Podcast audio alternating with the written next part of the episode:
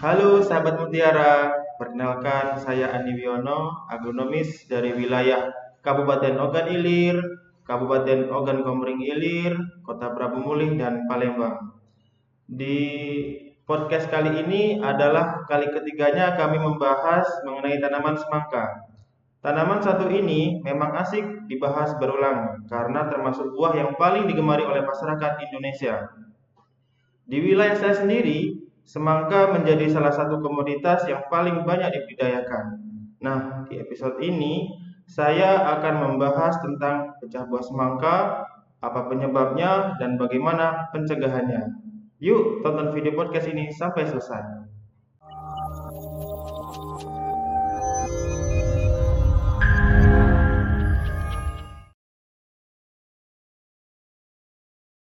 Halo, selamat datang di channel YouTube kami, NPK Mutiara TV.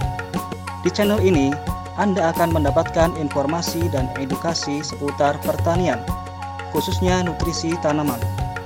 Tonton video-video kami, jangan lupa like video kami, subscribe, dan pentung tanda loncengnya untuk terus mendapat update dari kami. Sahabat Mutiara, Sebelum kita ke pembahasan inti podcast kali ini, mari kita membahas sekilas tentang tanaman semangka. Tanaman semangka atau dalam bahasa latinnya disebut Citrulus lanatus merupakan tanaman merambat yang berasal dari setengah gurun di Afrika bagian selatan. Kemudian umur semangka non biji untuk yang salah satu jenis tanaman semangka ini itu bisa dipanen dari umur 65 sampai dengan 70 hari setelah tanam. Sedangkan untuk jenis tanaman yang berbiji itu bisa dipanen pada umur 55 sampai dengan 60 hari setelah tanam. Kemudian tanaman semangka itu cocok dibudidayakan di ketinggian 5 sampai dengan 200 mdpl dengan hasil yang optimal. Kemudian untuk e, tanahnya sendiri, tanaman semangka itu menghendaki jenis tanah yang gembur dan berpasir. Kemudian membutuhkan iklim hangat di antara suhu 20 sampai 30 derajat Celcius. Kemudian tanaman semangka juga menghendaki curah hujan berkisar antara 40 sampai dengan 50 mm setiap bulannya.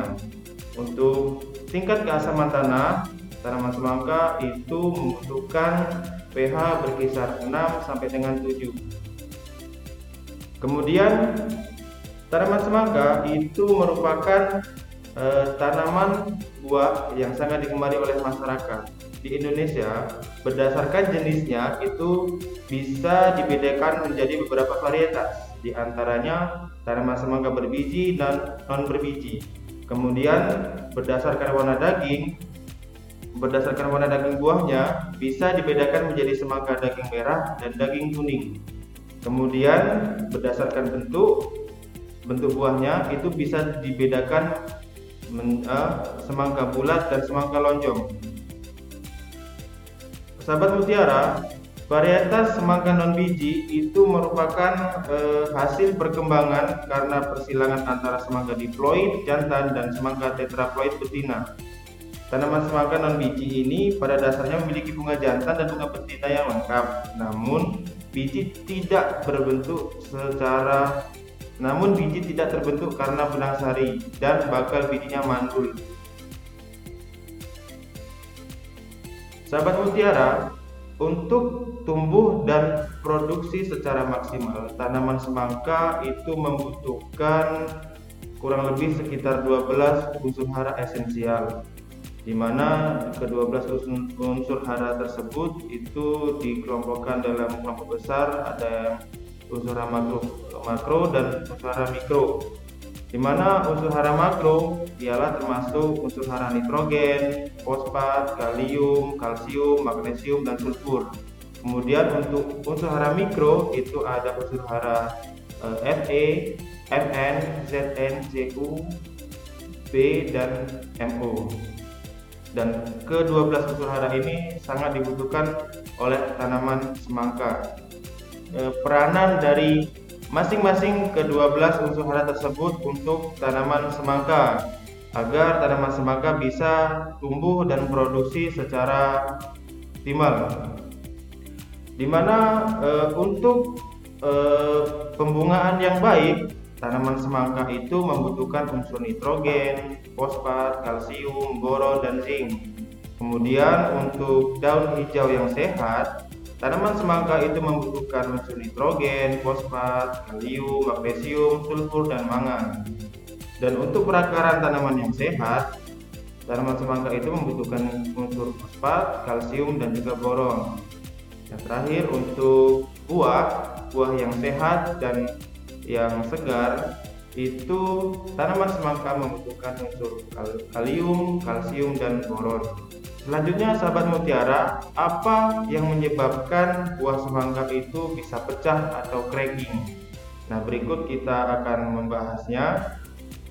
Poin yang pertama, tanaman semangka itu bisa mengalami cracking atau pecah buah dikarenakan suplai air yang berlebih dan tidak teratur. Kondisi ini bisa terjadi pada saat musim hujan dan musim kemarau.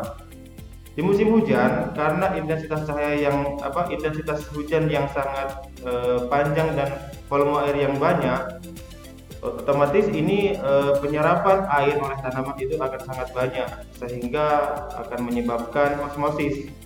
Nah, ini akan menyebabkan tanaman itu bisa cracking atau pecah dalam beberapa kasus itu bahkan bukan cuma di buah, cuman apa bukan cuma di buah tapi bisa di ujung perakaran atau ujung batang.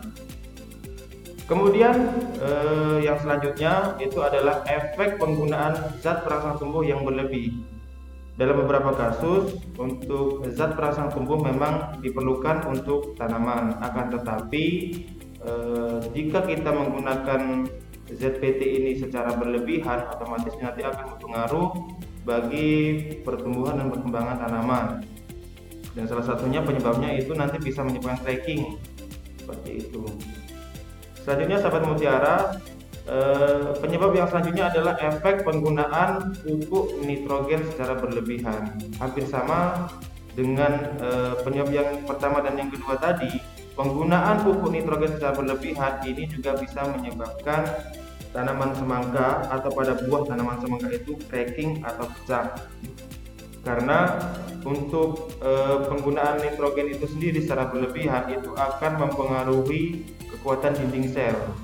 Jadi bisa kita ibaratkan kalau dengan penggunaan pupuk nitrogen secara berlebihan itu untuk dinding sel akan lemah. Jadi tidak kuat ketika nanti e, buah itu sudah mulai membesar untuk dinding sel tidak kuat maka akan menyebabkan cracking. Seperti itu. Dan yang selanjutnya sahabat mutiara penyebab dari cracking buah semangka itu adalah karena kekurangan unsur hara kalsium. Di beberapa gejala kerusakan fisiologis tanaman yang disebabkan karena kekurangan kalsium e, khususnya untuk tanaman semangka sendiri itu memang bisa menyebabkan e, cracking atau pecah buah.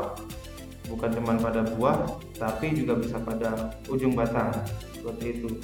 Dengan penggunaan apa unsur kalsium itu diharapkan dinding sel itu bisa e, kuat dan tebal. Maka tanaman akan lebih tahan terhadap serangan e, beberapa penyakit. Di samping juga nanti e, bisa menyebabkan cracking.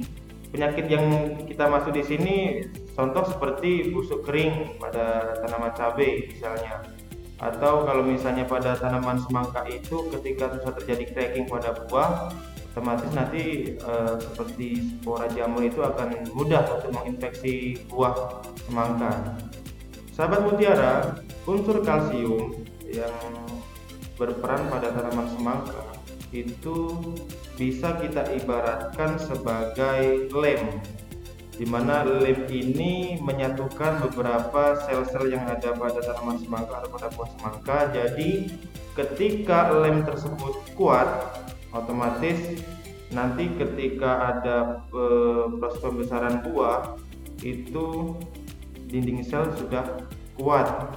Sehingga diharapkan itu e, tidak akan terjadi lagi yang namanya cracking buah. Di samping itu juga e, di samping itu juga untuk mengurangi resiko e, terinfeksinya spora atau jamur itu sangat e, kita sarankan untuk menggunakan pupuk yang mengandung unsur kalsium seperti itu. Selanjutnya sahabat mutiara di samping unsur kalsium sangat penting juga e, untuk memberikan unsur boron pada tanaman semangka di mana e, unsur boron ini bisa memberikan sifat fleksibilitas. Jadi ketika e, tanaman itu kita cukupi akan unsur kalsium dan boron jadi kerja akan boron dan kalsium ini secara bersamaan itu akan menjadikan dinding sel tanaman semangka kita lebih fleksibel sehingga e, bisa mengurangi akan terjadinya cracking atau pecah buah. Kemudian kombinasi kalsium dan juga boron ini sahabat mutiara akan meningkatkan ketahanan dan kekuatan sel. Jadi e, otomatis tanaman semangka kita bisa lebih tahan terhadap uh, beberapa serangan penyakit contoh seperti apa sarium kemudian uh, beberapa contoh spora yang bisa menginfeksi pada buah semangka sahabat mutiara dari kami PT Merauke Tetap Jaya sangat merekomendasikan uh, untuk memenuhi kebutuhan unsur hara kalsium dan boron tanaman semangka sahabat mutiara sekalian kita punya pupuk unggulan yang namanya pupuk karate plus boroni di mana pupuk karate plus boroni ini mengandung unsur nitrogen sebanyak 15,5%, kemudian kalsium 26% dan boron 0,3%. Eh, keuntungan dari menggunakan produk kami pupuk karate plus boroni ini sahabat saudara sekalian pupuk ini sudah mengandung hara yang seimbang di setiap butiran pupuknya kemudian sumber nitrat sumber nitrat nitrogen, kalsium dan boron yang larut 100% di air. Kemudian pupuk ini mudah diserap oleh tanaman. Kemudian berperan penting untuk pertumbuhan baru ujung-ujung akar dan titik tumbuh tanaman. Kemudian sayuran dan kulit buah lebih mengkilat, bentuk lebih mulus. Kemudian daya simpan hasil lebih lama. Manfaat dari menggunakan pupuk ini, sahabat mutiara sekalian, itu di tanaman tumbuh dengan sehat dan memaksimalkan produktivitas jangka panjang. Kemudian hasil produksi meningkat dengan meningkatnya jumlah, tentu juga ukuran buah atau umbi. Meningkatkan kualitas, rasa, warna, kesegaran, dan daya simpan buah atau umbi. Nah, sahabat mutiara, Pupuk yang mengandung unsur kalsium selanjutnya adalah pupuk Merauke Kalnit. Apa sih kandungan dari pupuk Merauke Kalnit ini, sahabat mutiara? Pupuk Merauke Kalnit ini mengandung nitrogen dalam bentuk nitrat. Dalam bentuk nitrat mampu memberikan respon pertumbuhan tanaman yang lebih cepat karena dia lebih tersedia dibandingkan nitrogen amonium. Unsur hara kalsium yang dikandung dalam roke kalnit adalah kalsium yang larut air sehingga kalsium dalam bentuk yang tersedia dan dapat diambil oleh akar tanaman mengikuti tarikan transpirasi daun tanaman.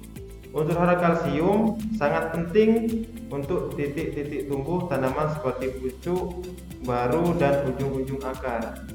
Kemudian manfaat dari kita menggunakan pupuk organolit itu adalah Tanaman tumbuh dengan sehat dan memaksimalkan produktivitas jangka panjang. Hasil produksi meningkat dengan meningkatnya jumlah dan juga ukuran buah, meningkatkan kualitas rasa, warna, kesegaran, dan daya simpan buah.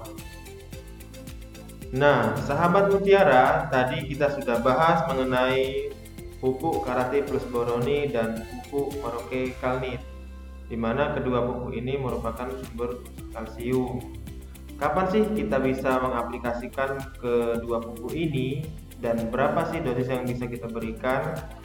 Kami PT Merauke Tetap Jaya menyediakan rekomendasi pemupukan yang bisa sahabat mutiara lihat dan unduh di website merauketetapjaya.com. Di situ sahabat bisa melihat e, berapa sih eh, takaran dosis, kemudian kapan waktunya. Untuk pupuk karate plus boroni, sahabat mutiara bisa aplikasikan dengan sistem kocor dari 1 MST sampai dengan 8 MST, di mana MST ini minggu setelah tanam. Kemudian pupuk ini bisa dari sahabat mutiara gunakan dengan dosis 2 kg per drum. Kemudian pupuk Merauke Kalnit ini bisa sahabat mutiara aplikasikan dengan sistem foliar atau semprot di mana pupuk ini bisa sahabat mutiara aplikasikan pada fase vegetatif dan generatif pupuk ini bisa diaplikasikan pada saat pagi dan sore hari di mana stomata terbuka dengan baik sehingga nanti penyerapan unsur hara yang kita berikan itu bisa maksimal. Sahabat mutiara inilah media sosial kami. Tonton video YouTube kami NPK Mutiara TV, gabung grup Telegram kami di komunitas NPK Mutiara, baca-baca artikel kami tentang pertanian, pemupukan di npkmutiara.com.